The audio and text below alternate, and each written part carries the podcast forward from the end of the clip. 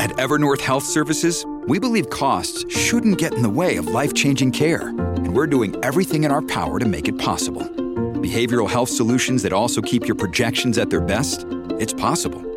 Pharmacy benefits that benefit your bottom line? It's possible. Complex specialty care that cares about your ROI? It's possible. Because we're already doing it. All while saving businesses billions. That's Wonder made possible.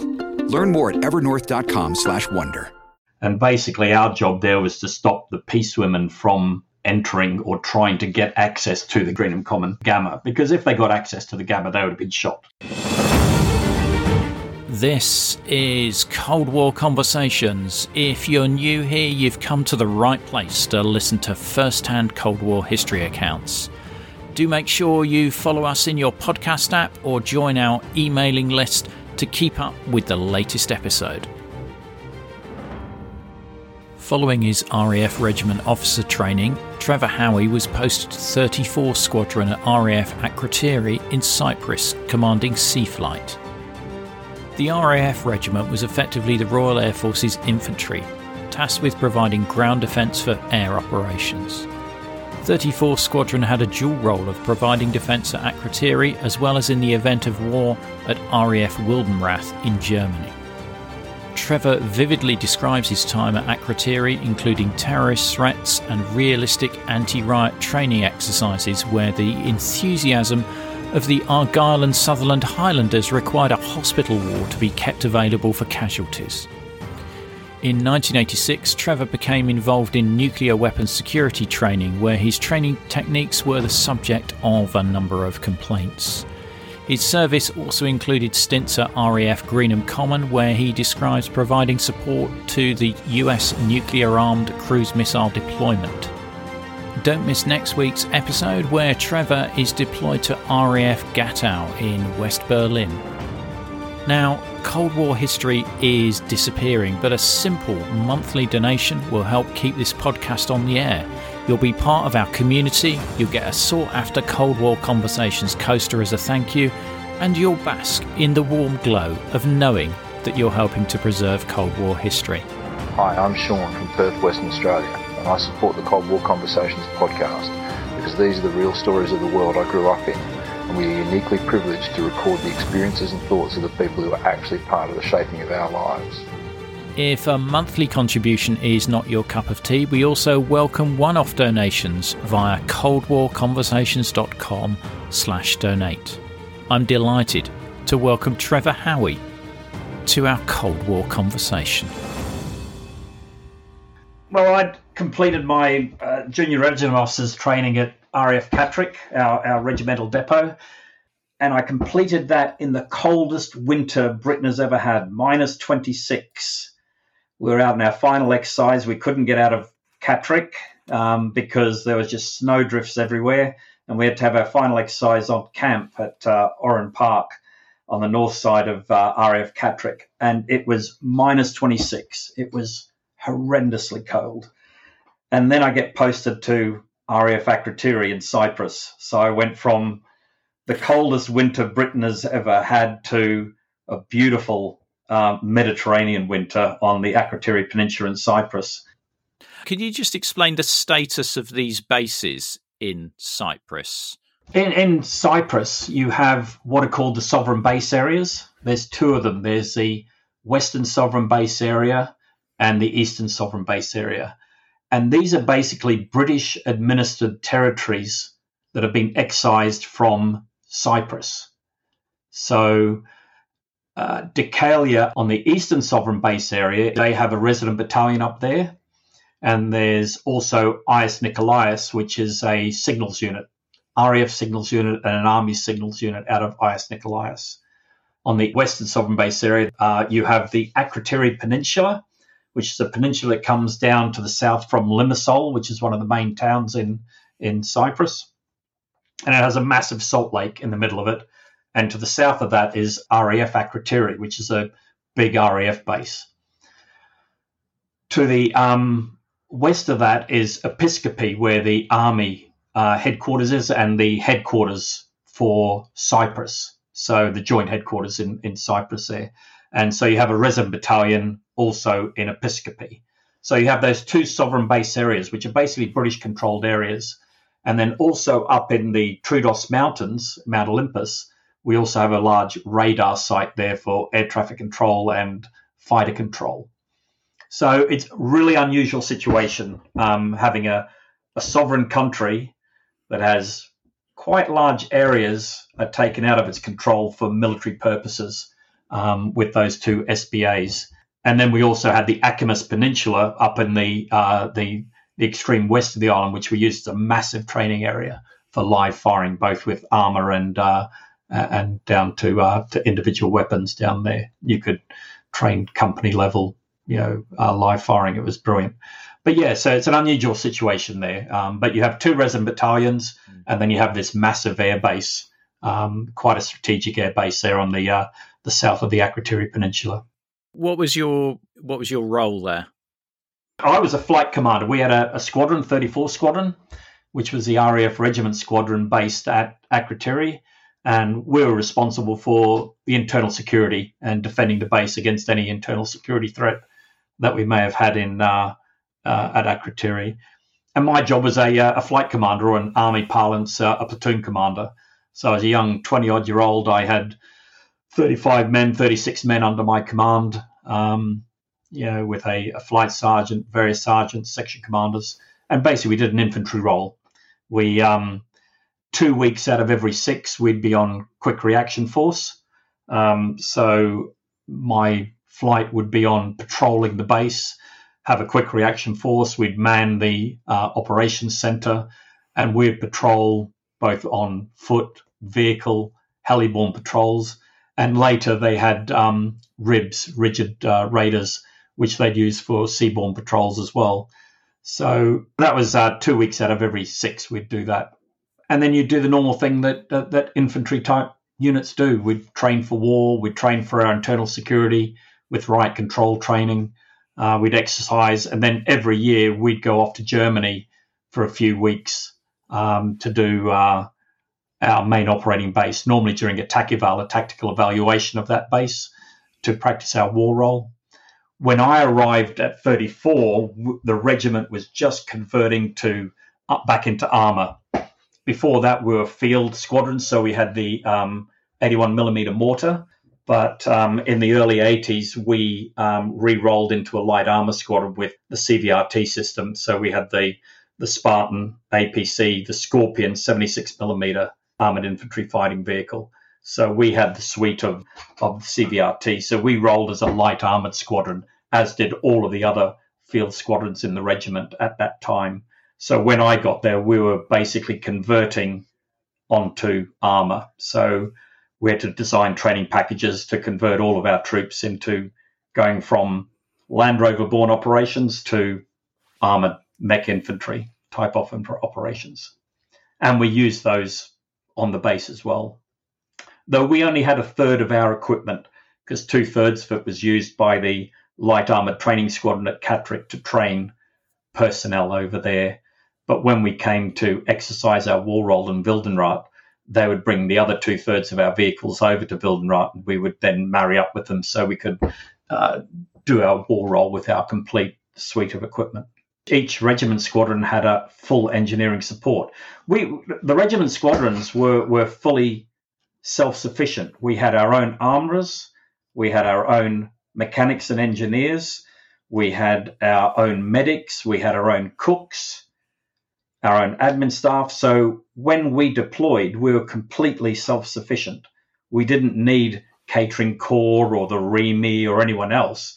We when we deployed, we deployed with everything and every basically uh, every trade that we needed to support us in the field. So that that was probably a unique thing of uh, our structure in the RAF regiment is that we were 100% fully self-sufficient within that squadron organization. The squadron medics were good because the squadron warrant officer liked them because on a morning on parade, everyone would come in sick and they'd send them to the squadron medic first, and the medic would go, "Yep, yep, yep, no, back to work, back to work, back to work, back to work." So he would weed, weed out all the malingerers at that time. Unfortunately, now we've lost our medics, which is a shame because they were a great asset on the squadron for uh, weeding out malingerers and those that didn't want to do the day's work. And and talking of discipline, tell me about the uh, flight orderly room. Orderly rooms, yeah. When you go through officer training, um, you, you go through obviously Air Force law, and you practice doing orderly rooms. And orderly rooms is like a small court where you, as a flight commander, are the judge, jury, and executioner. And you get your airmen, a typical airman, they get into trouble, they get charged, uh, and they get charged for various offences drunk on duty, fighting, right up to the most heinous crimes you can do. You know, yeah. So every month you'd have your orderly room and you'd get all the lads would come in who have been charged. Lateness was one of my things. If someone was late, he'd get a warning. If they were late again, they'd be charged. And so it's small misdemeanor type stuff. But you come in and they'd be marched in by the flight sergeant. You'd read out the charges to them. They were able to defend themselves against it. They were able to bring someone in to defend them if they want. Then you'd sit there, weigh up whether they were guilty or not. But if they're being marched into you, generally speaking, they've been guilty of something. And then you would apportion punishment or not. And as a flight commander, I think I could give four days jankers, which is restrictions of duties, where the warrant officer get them, he'd make them do nasty jobs all day, cleaning up building sangers. You know, they'd have to report in full uniform X amount of times a day to the guard room. As the level of um, seriousness of offence went up, it got beyond you. So you would remand them to the squadron commander's orderly room. So he could deal with them. And that's normally where someone's committed actual bodily harm, GBH, something like that, or a more serious offence. There was one occasion where there was a massive blue at the Peninsula Cup, huge blue between the, the squadron and I don't know whether it was one of the resident battalions or just RAF. Just translate blue fight. Me massive fight. Okay. Sorry, it's my Australianness. Uh, massive fight. And um, so all the charges range from just fighting right up to there was a couple with GBH, you know, grievous bodily harm, which some serious charges. And uh, at that time, the squadron commander had his orderly room, and all of the flight commanders were in there. And then they were done by batches to begin with. So all those who were done for fighting would all come in all be charged. We'd speak up for our troops and say what jolly good chaps they are and that. And then they all get done with seven days jankers or whatever and thrown out. And then the next ones who come up actual bodily harm. And then we got the ones that caused grievous bodily harm. They came individually and they were remanded for court martial uh, for those. So, so you, you, the squadron commander could put people away for 28 days, you know, and uh, we had one of the lads got put away. And in Cyprus, you went to the um, the resident battalion on the Western Sovereign Base area at Episcopi. At the time we were there, the resident battalion was the Argyll and Sutherland Highlanders. Um, and they are noted for their discipline. And one of one of our lads went there, and uh, he was one of my lads actually, and he had to come back to see the squadron commander, and he got marched in by this group of four Argylls. They had a, a staff sergeant there, and I think about four corporals and this lad, his knees were coming up almost to his chest, and it was it was just as strict as you can get. Lo and behold, about a week later, he escaped from their lockup and went on to the run into the bush, into the Bondu, for about three days before starvation finally took over, and he came skulking back. The uh, all those guards that were on duty that night all got court-martialed and all got demoted because this young lad managed to escape from the uh, the lockup in Epi. But yeah, orderly rooms was interesting. It, it's something you you train very briefly for, and then you'll get the waggle come in, and you always say at the end, "Do you accept my punishment, or do you elect trial by court martial?" And you'll always get some wag saying, "No, I want a court martial, boss." And you say, "Flight sergeant, please take X out and have a chat with him." And the flight sergeant would take him out, have a chat, and then he come in and says, once again, X, yeah, do you accept my punishment or do you like trial by court martial? Oh, I'll, I'll accept your punishment, boss. Okay, four days jankers. Off you go. but you always got the wag who did that, who just decided play the system and uh, and mess you about a bit. But the flight sergeant would always turn them around. In addition to the armour, what other weaponry did you have? For example, did you have Carl Gustaf? Well, we had Carl Gustaf. Yeah, we, we had Charlie G's. They, they, we had those and the 66 for the anti tank weapons. Well, we had the normal infantry weapons. We had the SLR and SMG, and we also had the GPMG, the general purpose machine gun. But on the armor, you had the um, we'd have a GPMG mounted for the um, uh, Spartan. You had a cupola mounted GPMG, which was basically our standard GPMG. We'd take the the uh, the butt off and we'd put a little blank plate on that would uh, go on there. But we also had the Scorpions, and the Scorpions had a 76 millimeter cannon, and mounted beside it was the L43, a coaxial machine gun. So you had a 7.62 machine gun mounted. So as the gun elevated, the machine gun elevated at the same. And then we had the, the 76 millimeter gun, which had it could fire high explosive squash head rounds. It could fire um, smoke, uh, high explosive, and it could fire something called a canister round, which was like a giant shotgun. And inside it had 799 nine millimeter long bit of um, pole, and they've cut it off into about centimeter segments. And they reckon there was 799 in there, so you shook it, you could actually hear something rattle in there, so you knew it was it was full. And that that was a devastating round. That was a great round, the uh, the, the, the canister round. One of my corporals, who then became one of my sergeants on on two squadron later on, uh, Smudger, he developed a, really good shoot, which he showed the army, the armored corps, because they'd never seen it. It was called the coax canister shoot, and it was basically if you came across you know an anti-tank weapon or troops and that. And within the the gun, you had a like a, a, a fire switch, and you could switch between coax, the machine gun, or to uh, main armament. And if you flick that switch to coax to do the machine gun, down in the, the bottom below the, the gunner's foot was a bowed, was a, a foot firing switch for the main armament. So you could fire them both at once. So what you'd do is he would open up with the the machine gun while the, the, the loader loaded in a canister, he'd take his finger off the bakelite firing switch, smash down with the uh, the foot firing pedal. The canister round would go off with 799 balls going down, and then immediately go onto the coax. So you got fire loaded up with another canister, smashed down with the foot. You know, the, the, the canister round would go off. So it was an absolutely devastating shoot. And the army had never seen this before until we showed them down at Lulworth um, when we're on the range down there. And that was uh, Smudger who uh, who invented that little. It was a really devastating bit of firepower from our, our quite small little tank. It was only a small little armored infantry fighting vehicle. It was only eight tons, but very fast, very mobile.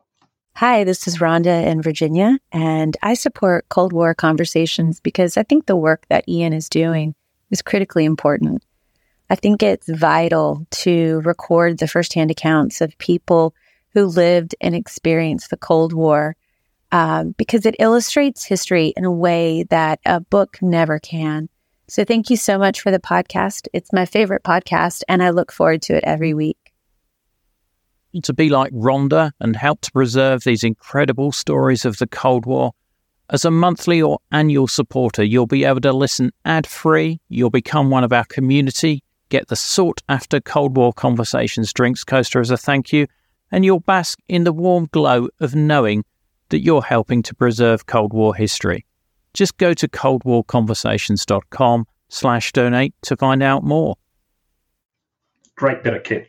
How far would that canister disperse? You're probably looking about 100 metres or so, you know, to be really effective, probably a little bit further. I, I can't remember uh, the specs off the top of my head because it was a long time ago, but it was a, a close in weapon. It was something like you've suddenly in an ambush situation. It was very effective. It was called a de, um, defoliation round. It was for clearing uh, trees and branches so you could see better because having a 76 millimeter shotgun was seen as being not really playing fair against the enemy.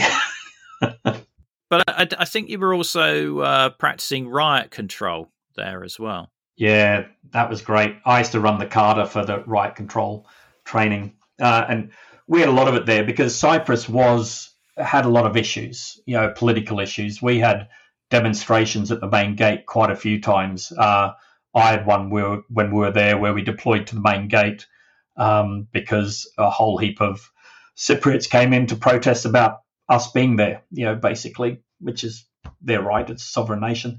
but yeah, we used to do a lot of riot control training, and uh, we had the Argyll and Sutherland Highlanders there, so they used to play rioters for us. We had one massive one down at there was a place called Ladies Mile Picket Post on the uh, eastern side of the base because Akrotiri is a huge base, probably the largest base in area of any we have, just because of the geographical location of it. And we had a the big salt lake in the middle, and we had one entrance to the base, and then you could gain entrance on the sand of the beach that ran, ran along Ladies Mile to Limassol. So we had a big, um, massive riot control, a riot training exercise down there with the whole squadron. TPMH, the, the hospital there, the military hospital, opened a ward for casualties because when we did riot control training in the 80s, 70s, and 80s, and that, there was no pussyfooting around. It was full on. You know, when you got hit with a long right baton, you got hit with a long right baton. When the snatch squad got you, you got snatched, and ten bales was beaten out of you as you were being snatched. It was full on, really huge. And we had a, a large number of uh, of Argylls rioting on the other side of Ladies Mile, and one of my counterparts, Steve, was uh, controlling his flight, a flight, fight platoon level baseline, and we had these Makrolon shields, long shields, that we used to have. But because they're in Cyprus, they got pretty well degraded over time. And we're, they're getting hit by rocks, road signs. They're setting fire to the baseline. They're throwing star pickets, which are going through the shields. But one lad kept on trying to get out, and Steve's pushing him, got his foot in his backside and keeping him forward, not knowing that his Makrolon shield had snapped off at the top and snapped off at the bottom, and had about a foot over his arm, and that's all it was, with everything coming out the poor little bugger. We had one of our sergeants was hauled off on a uh, a stretcher because at this time we had we were firing CS grenades at them because we needed to try and control the rioters. Uh, so firing live CS at them, grenades, and so we all had our respirators on. And uh, Sergeant Nicky came out, and he had a half brick through the eyepiece of his uh, his S6 respirator as he was carried off we used the um, Spartans as mobile snatch squads. So when the snatch squads got rioters, they'd truss them up with um, plastic cuffs and leave them lying on the ground. And then we'd have Spartan crews come in and put them in the back. And you had these young Argyll and Sutherland Highland's trussed up, couldn't move, having eight ton of armor bearing down at them. And it scared them witless, absolutely witless. It was a great psychological effect using those as uh, as mobile snatch was to take them away. But we had to use CS on them because they, they were really violent um, rioters.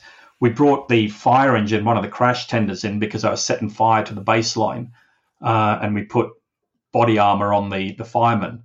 But in the end, we had to retreat because the stones came over and smashed the windscreens of the uh, the fire tender, and these are very expensive fire tenders, so they had to bug out. So we got the 84 Squadron Wessex in flying in over low level, stirring up all the sand to disorientate them. So yeah, when we had right control training, right training, it was full on, absolutely yeah, full on. It, it was sounds great. like it. Wow, wow.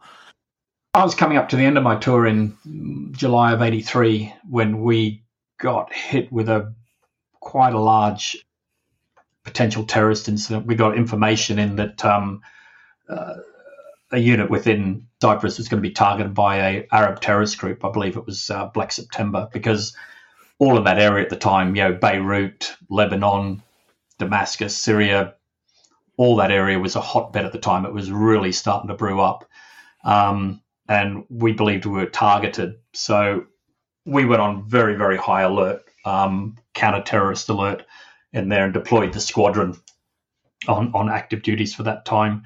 I was um, allocated the airport as my primary location for, for defence because we used to get the troopers in that would bring uh, British or British military and their families in and out of Cyprus would come into Akrotiri.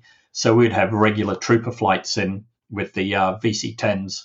So I'd go in there a couple of hours before a trooper was due to to come in because the tactics that we were given that the terrorists were going to use was they're going to hire um, cars in Cyprus, and these were called Z cars because they had a Z number plate.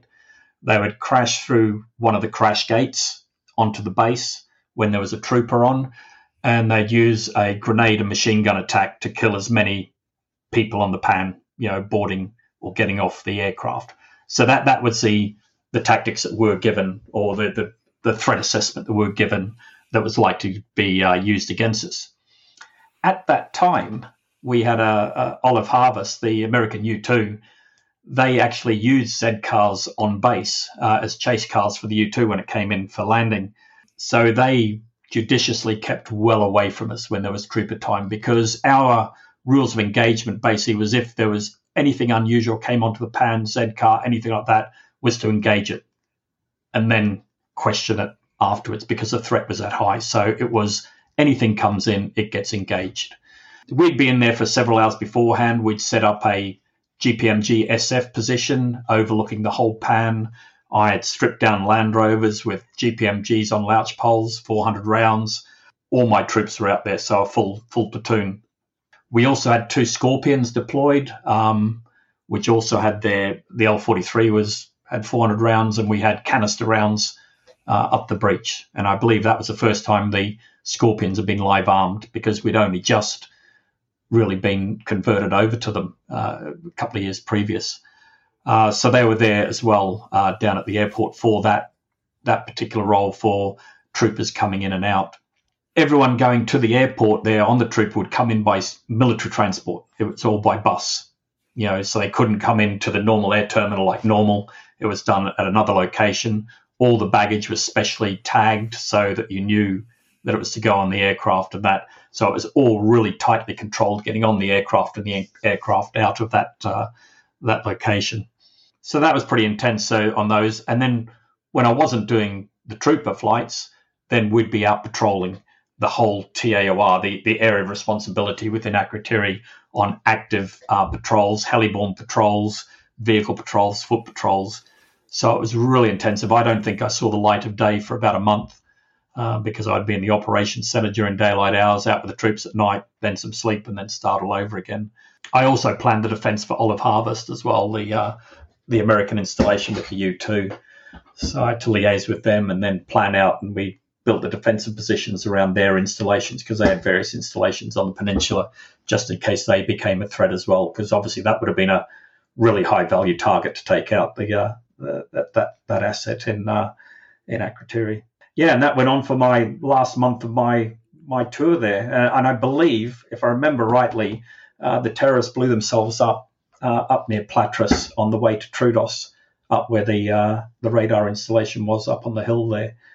So obviously the threat was credible, but there was quite a bit of that going on. You had people being assassinated in Limassol and things like that, and I think less than a year later we actually had an attack on the base down at Ladies Mile Picket Post where it was mortared and machine gunned, and we had several people injured there, children and, and some of the wives, uh, when we had an actual attack not long after that. So that previous threat was obviously, you know, came to fruition again later on, where they they actually got to carry out what they they intended to do.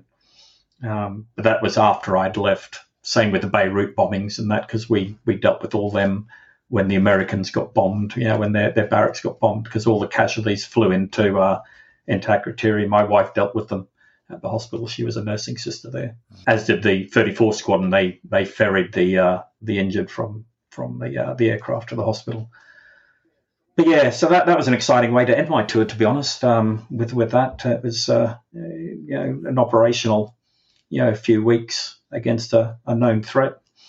Yeah, I think people don't necessarily realise the the various different terrorist threats that uh, British forces were under. I think some people are familiar with the IRA, but certainly people are less familiar with those bases in Cyprus and their sovereign status, and uh, obviously the you know the the threats that that were out there as well. Obviously, the the whole of the, the Middle East brewed up then, you know, with Beirut and, and the Lebanon and all that. And Yasser Arafat was under pressure. You know, he was within the PLO. He was under leadership problems, and people were out to get him. So that whole world was starting to crumble a bit uh, when I was there, and, and, crumbled even more so after I left. But it was really starting to brew up at that time. So uh, there was a lot of uh, tension there. We we had a I used to exercise along what was called North Ridge, and on the north side of the runway was a, a big berm that ran the complete length, and that was my basically my station internal security role should become under threat. And I had my headquarters was in a converted, I used to convert the back of a four ton truck. And we had a nice convenient location at the end of the threshold to the end of it where um where we'd do our job. And I'd be up all night, the troops getting patrols and organising everything. And then I'd have to try and sleep during the day. The only problem is that during the day was when air operations took place. And when you had a um, a terrorist alert, especially if there's a SAM threat, the pilots used to do what were called tesseral takeoffs, you know, to counter the surface-to-air missile threat.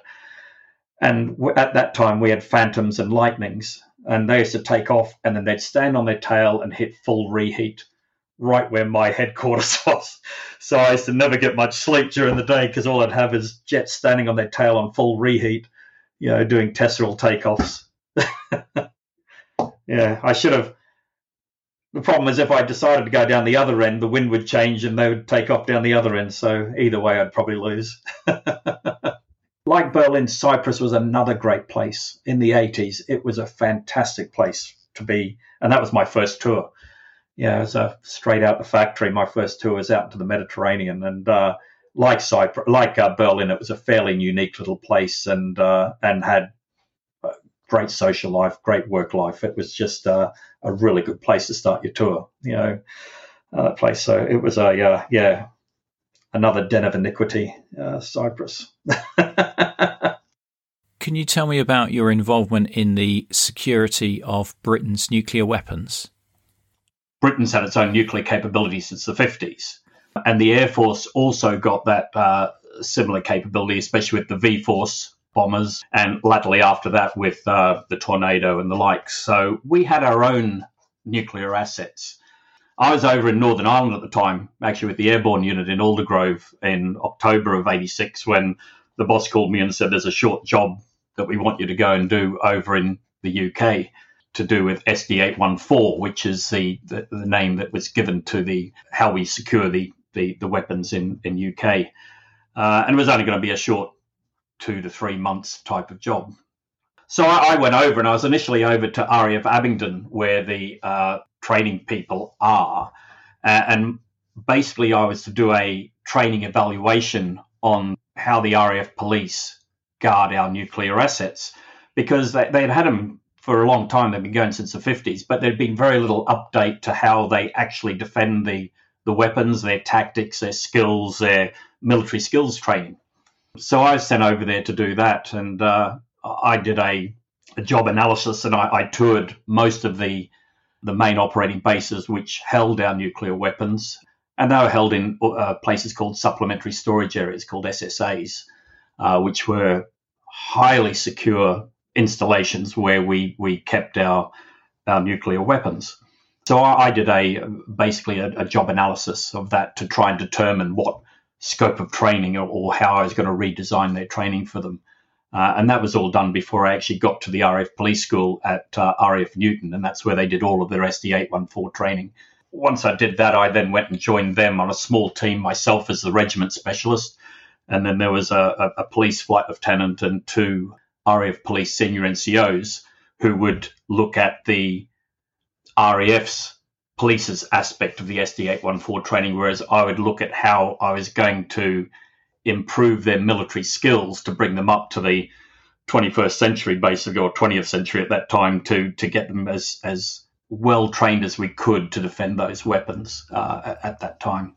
I guess the threat profile had changed over time as well, particularly since the 1950s, because you you would have obviously had a potential special forces threat, but also you've got the terrorist threat appearing there as well. Our, our wartime threat was obviously from Spetsnaz type of threat, you know, special operations coming in for, for that infiltration or even targeting, laser targeting for, you know, those those assets there, especially in, from 69 onwards with the you know the advent of the troubles in in Ireland brewing up again, we we did have a a, a terrorist threat as well uh, on that side. More so for the guys that were, I think, transporting the assets off base because we had a, there was a specialist unit of uh, Royal Marines, uh, some regiment involved, and then specialist personnel that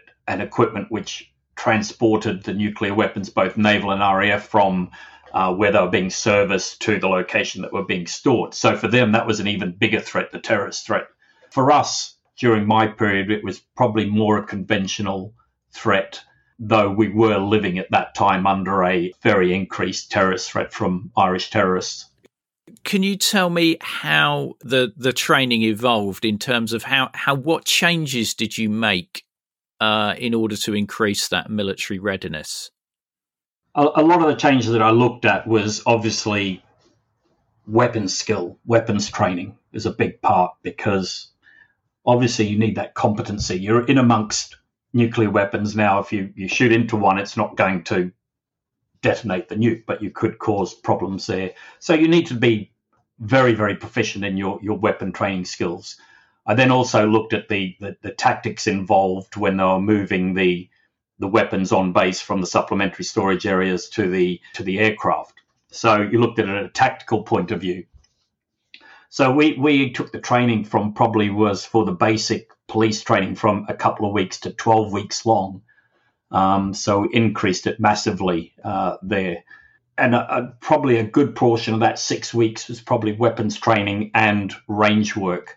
So we took them up to infantry standard uh, on all the weapon systems, from their pistol to their submachine gun to their SLR. For the girls, because a lot of RAF policewomen um, involved, they weren't supposed to use the SLR. They just had the pistol and the SMG. And I wasn't happy about that because we would have find that the girls would lose out in several weeks of training and we'd have to figure out what the hell we we're going to do with them. So I, I put it to them, say, do you want to, you know, do you want to learn how to use the SLR? And at that time, they said no problems. And and the girls were great at that on on that. They were extremely enthusiastic uh, uh, on that. So they did all the training that everyone else did on, at that, that time. By the time we got to training, we were running 12 courses simultaneously. So they had to start a new intake. So it was obviously a boom period for SD 814 in uh, that 86 to 89 period. And we were running, as I say, 12 courses simultaneously. So I, I had to, and range time in, in the UK is of a premium.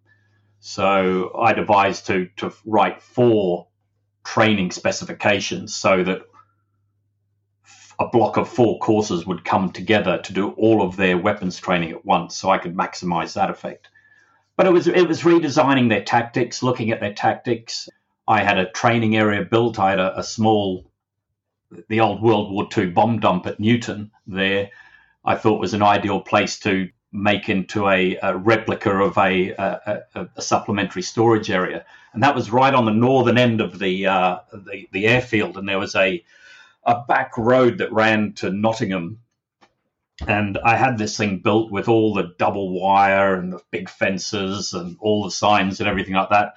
And then we suddenly started seeing in the papers the local CND, you know, Campaign for Nuclear Disarmament Group, suddenly getting up in arms and articles that a new nuclear weapons storage facility being set up at Newton. And it caused quite a stir in the local papers when I, I built this because it was in full view of the, the public driving past. And uh, so our, our, local activists and campaigners got up in arms about uh, this supposed nuclear weapons dump that we're we were building at Newton. But uh, it was just a small training. So little things like that because what they used to do is they used to travel all the way to Machrihanish up in the Mull of Kintyre because there's a, a, disused supplementary storage area up there that housed American weapons. And they used to have a small SEALs team up there to guard those also happens to have probably one of the longest runways in Europe at Machrihanish, which is probably little known amongst the, uh, the, the general population. So they used to travel from Nottingham all the way up to the wilds of the Mull of Kintyre to do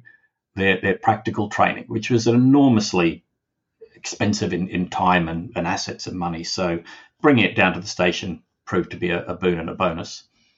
But yeah, but mainly it was tactics and uh, and weapon training to bring them up to speed. And then obviously the police looked at their technical aspects on how they guarded those weapons. They kept that to themselves because that's their bailiwick, you know, and, and their, their, their way of dealing with things. And and obviously when you're dealing with nuclear weapons, things are very are classified in what is doing, and, and the need to know principle is applied even when you're working within the the organisation. And uh, so I stuck to mine, and they stuck to theirs. Yeah, so you you were concentrating on like perimeter defense. Yeah, yeah, they're basically the skills to defend themselves and the uh, and the installation. Yeah, basically. I don't know whether you can tell me this, but what what were the sort of rules of engagement if somebody did cross the wire and try and enter? We had our, our standard rules of engagement in the um, throughout the Air Force and the military at that time, both for peacetime and wartime, and your yellow card, and um, that that gave you the uh, the criterion which you could use deadly force. It was very much up to the individual; they had to justify the use. So I went through many many meetings with the uh, the hierarchy, both from the police and the regiment, when I was going through the, the course design work, and uh, especially amongst the police, and they were wanting, what about this scenario? What about that scenario? What about that scenario?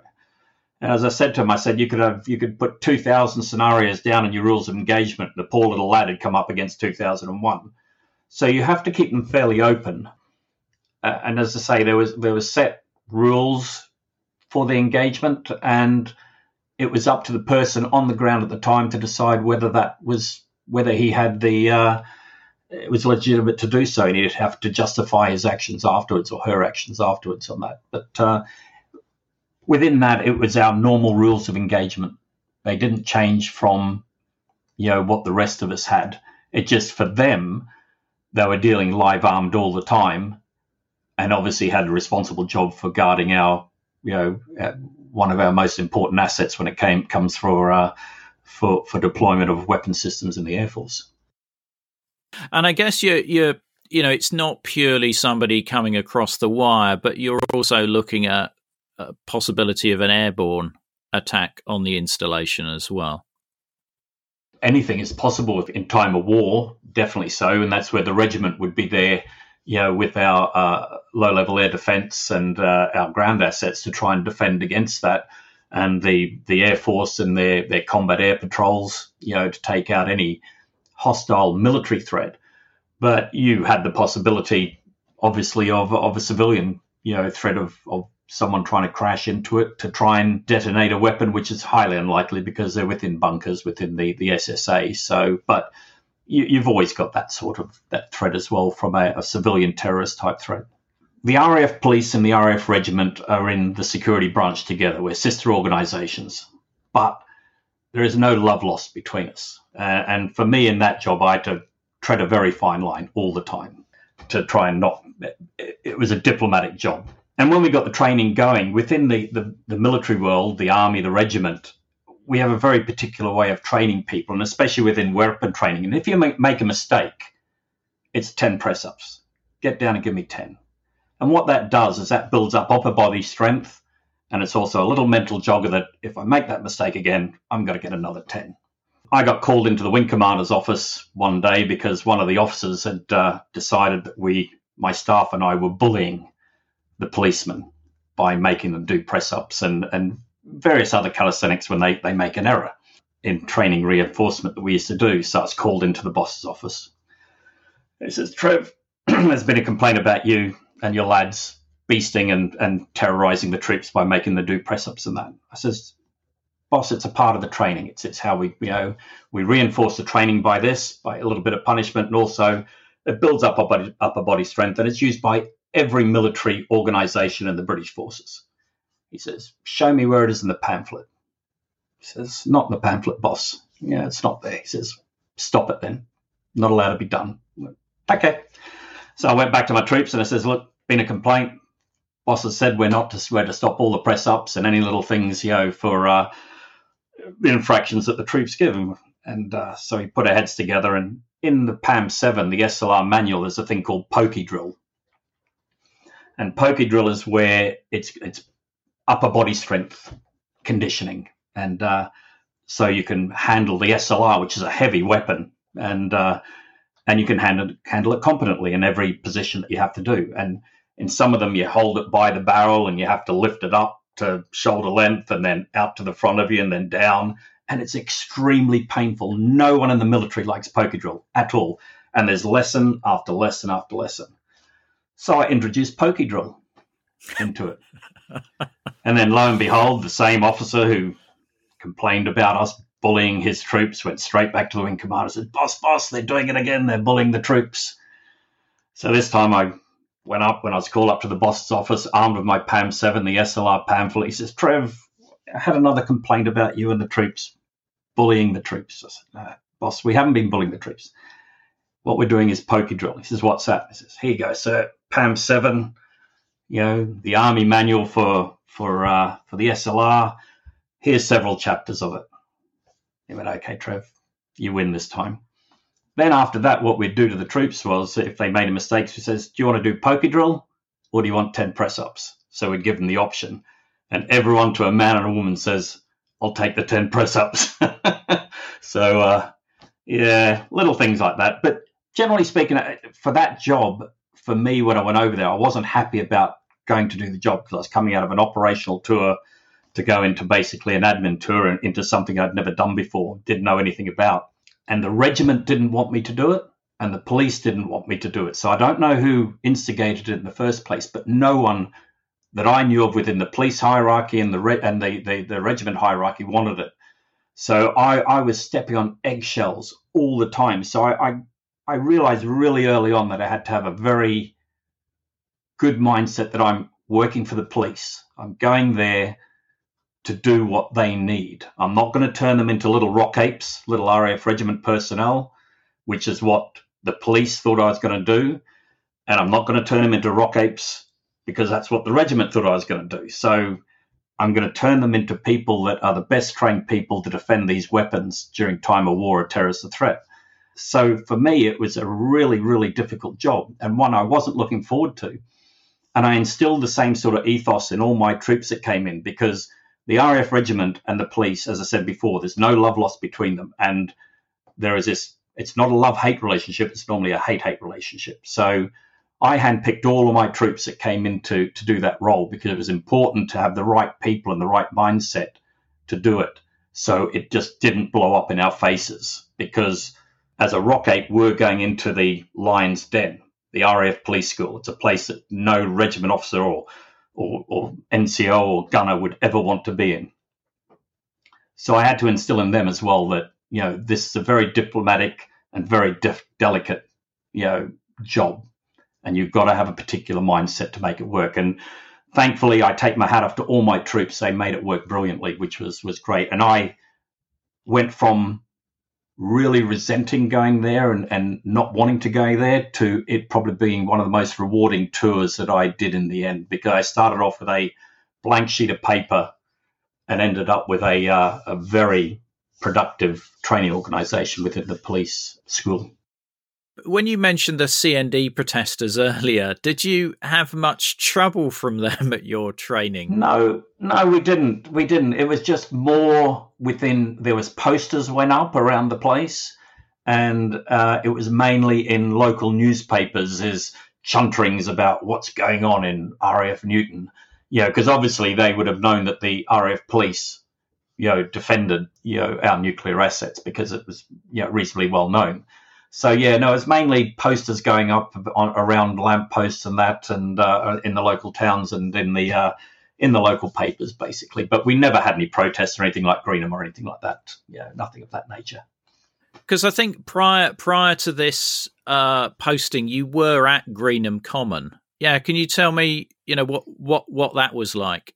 Yeah, I was there basically during 85 and 86 when I was with 2 Squadron RAF Regiment. We were based at Lavington, which was only not far away from Greenham Common.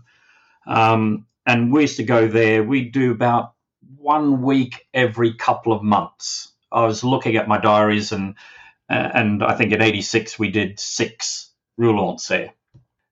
And you had with the 501st um, Tactical Missile Wing, which was the, the, the ground launch cruise missiles there you had um, USAF security police there, but also as a joint unit with the RAF regiment. So the RAF regiment uh, personnel were posted into the 501st, and their job was to look after the cruise missiles themselves when they deployed out the ground. Um, our job as a roulement unit going in, and it was army units and uh, the regiment units would go in there for a week at a time and, and we would basically um, augment the 501st and do patrols. We'd have static positions around the GAMA, which is where they, they had their their cruise missiles stored in about I think four or six bunkers I think there within the GAMA, which again, like a supplementary storage area, was extremely well secured and guarded and live arm guarded. And basically, our job there was to stop the peace women from entering or trying to get access to the GAMA. Because if they got access to the GAMA, they would have been shot, you know, without a doubt, because they because of the nature of the assets. We'd also have a quick reaction force there to deal with uh, the peace protesters, because what you've got to realize is from the start of that, they had, I think, nine or 10 peace camps, one at the front gate and about nine, I think, in the woods around Greenham Common. And there were thousands of peace women who lived there. Some of them lived there for the complete time, the whole time, and for years after the, the cruise missiles left.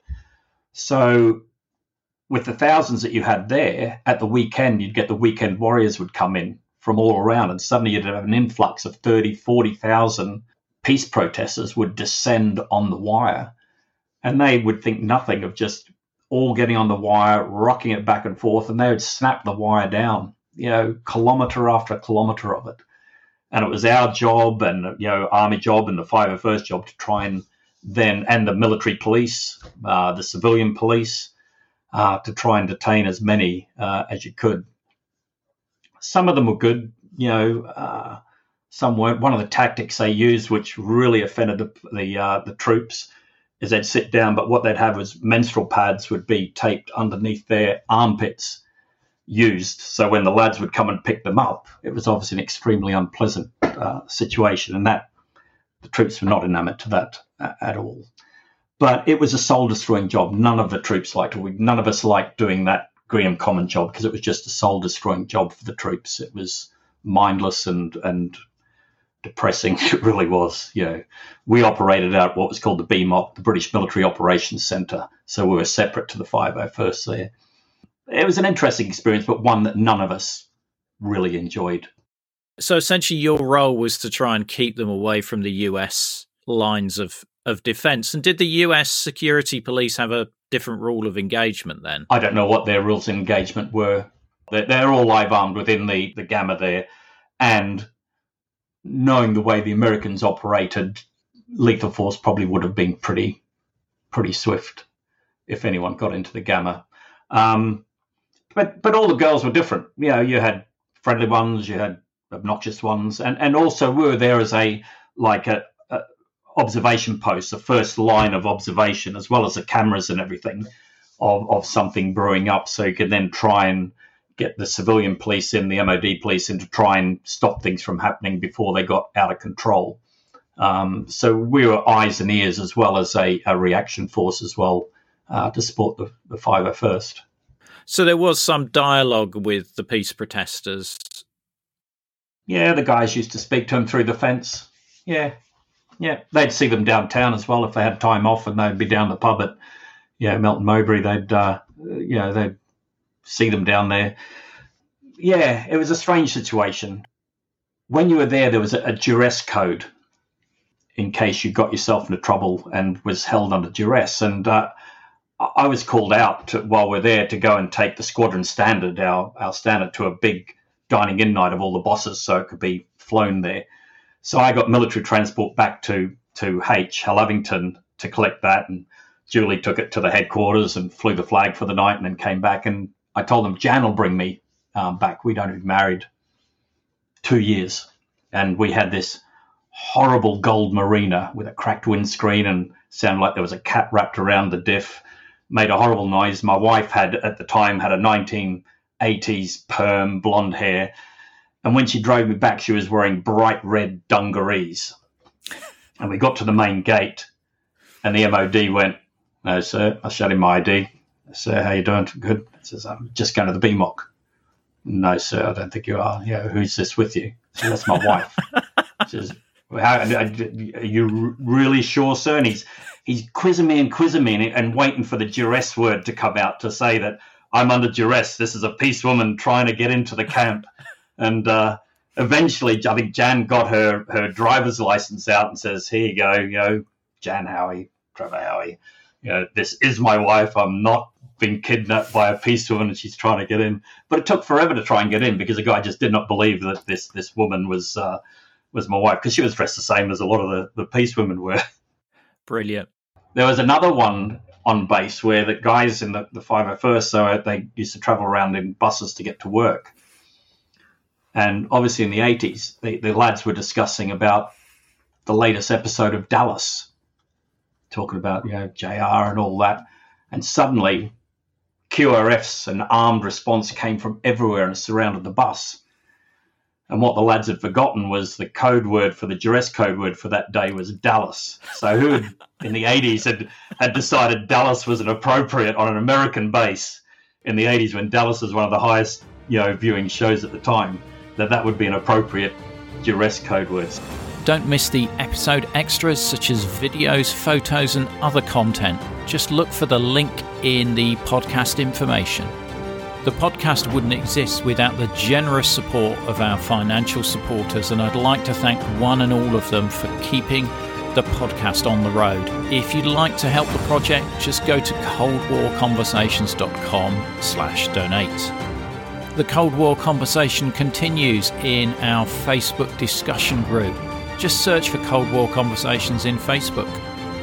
Thanks very much for listening and see you next week.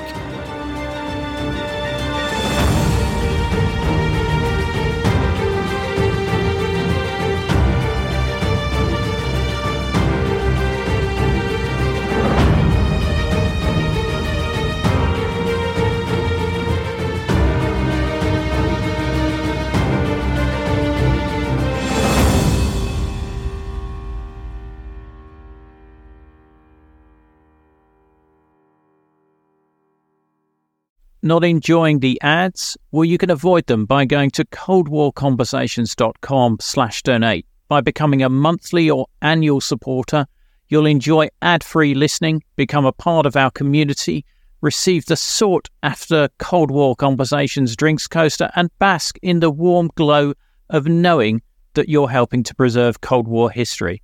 Just go to coldwarconversations.com slash donate for more information.